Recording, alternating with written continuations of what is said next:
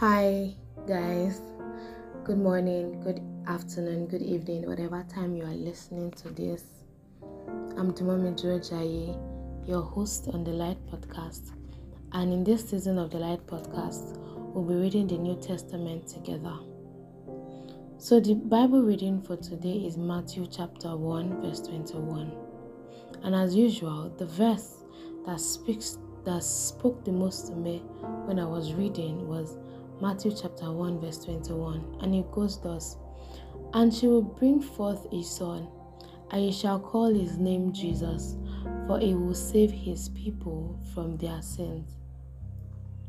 I know most of us are very familiar with Matthew chapter 1 because whenever you want to read the New Testament, of course you will start from Matthew chapter 1. Then the first 14 verses, you breeze through it because who cares? Why should I be reading the genealogy of of of Jesus? Right? That's not the main thing. But I think that part of the Bible was there for a reason. And the reason is rather interesting. So so far, God has helped me to see two major reasons why that part of the scripture is there. And it's important that we take cl- pay close attention to it. First of all, when you look at those names one by one, of course, some names will be familiar and some names will not be familiar. We'll see the women that are mentioned, and oh my god, that is super amazing. The women that were mentioned, we see Ruth, we see Tamar, you know, we see um, Rahab, yes, Rahab, the prostitute from Jericho but like she's in the genealogy of Jesus Christ. Like it means that if she was not there at that point in time, we're not sure if that um genealogy would have happened. Like if you know would have everything the way it happened. It's just really amazing. I will encourage you that when you go back to read Matthew chapter 1, pay attention to the names that were there. Pay attention to each person of course, the ones that you know, and just look at their lives. It just shows that God can use anybody. God can use anybody, no matter, no matter, you know what you have done in the past. God can use you to achieve His main purpose on earth, and that is super amazing. Trust me.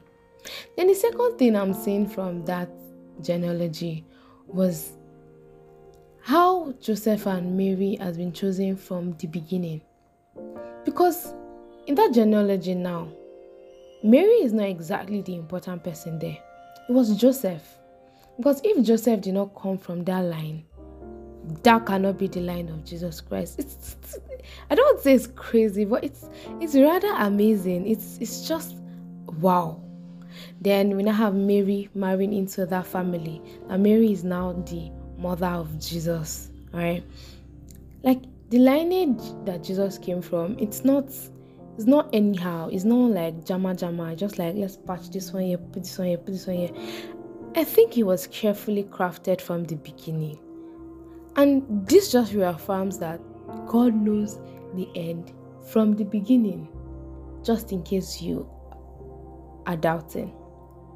God had put things in place. He had prepared every person and generation to take their place in the preparation of the coming of the Messiah. Ah, my God is a master planner, a big master strategist, best in planning. And guess what? He has plans for you too. Ah, oh my God. God has plans for you too. So relax. relax. God has everything sorted out. You just have to trust in Him, right? You just have to trust in Him. Then another thing from that Matthew chapter 1 that you know God helped me to see was how God, if God has said something will happen or come to pass, it does not mean that human beings cannot rebel against it. For example, Joseph did not know Joseph did not know what exactly God has planned for him. He did not know. And I think that if if God did not appear to him in a dream, you know, to make things straight, to just put his head correct, I wonder what would have happened. This shows that human will is very important. Like, ah, or Mary, or Mary should have said no. That ah ah, how far? How will I, eh, how eh, how will I be pregnant? But then that Mary's case, it was God that helped her, right? So, like, that God said something will come to pass does not mean that human will, human choice, does not have the power to thwart it. Of course, if it's very essential that it will come to pass, it will come to pass. But then, if you use your hand to do yourself, sorry.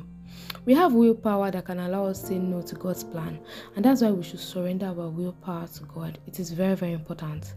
It is very, very important. There are ways of life that we should take, there are principles that we should follow. There is a word of God to live by to make the word of God come to pass in our lives.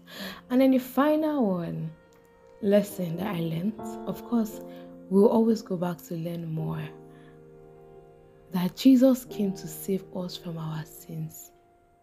And he has already come. So if you believe in him, if you believe in his um, birth, death, and birth, burial, and resurrection. You have been saved from your sin, right?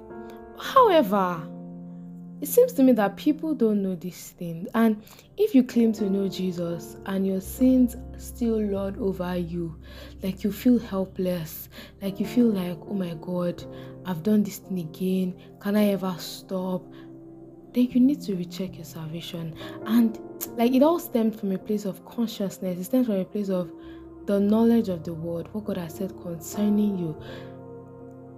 If you are very conscious of these things, if you are very conscious of your salvation in Christ Jesus, then your sin has no power over you at all. It has no power over you.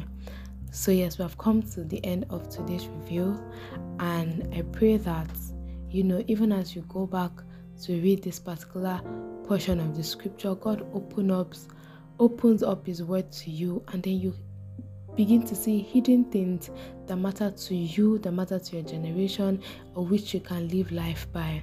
Don't forget the lessons we have shared today, and the Bible reading for tomorrow is Luke chapter 2, verse 1 to 38. So endeavor to read it, have your personal lessons, then you listen to the podcast episode for tomorrow. I'll see you tomorrow, or you'll listen to my voice tomorrow. Bye. Have a wonderful day.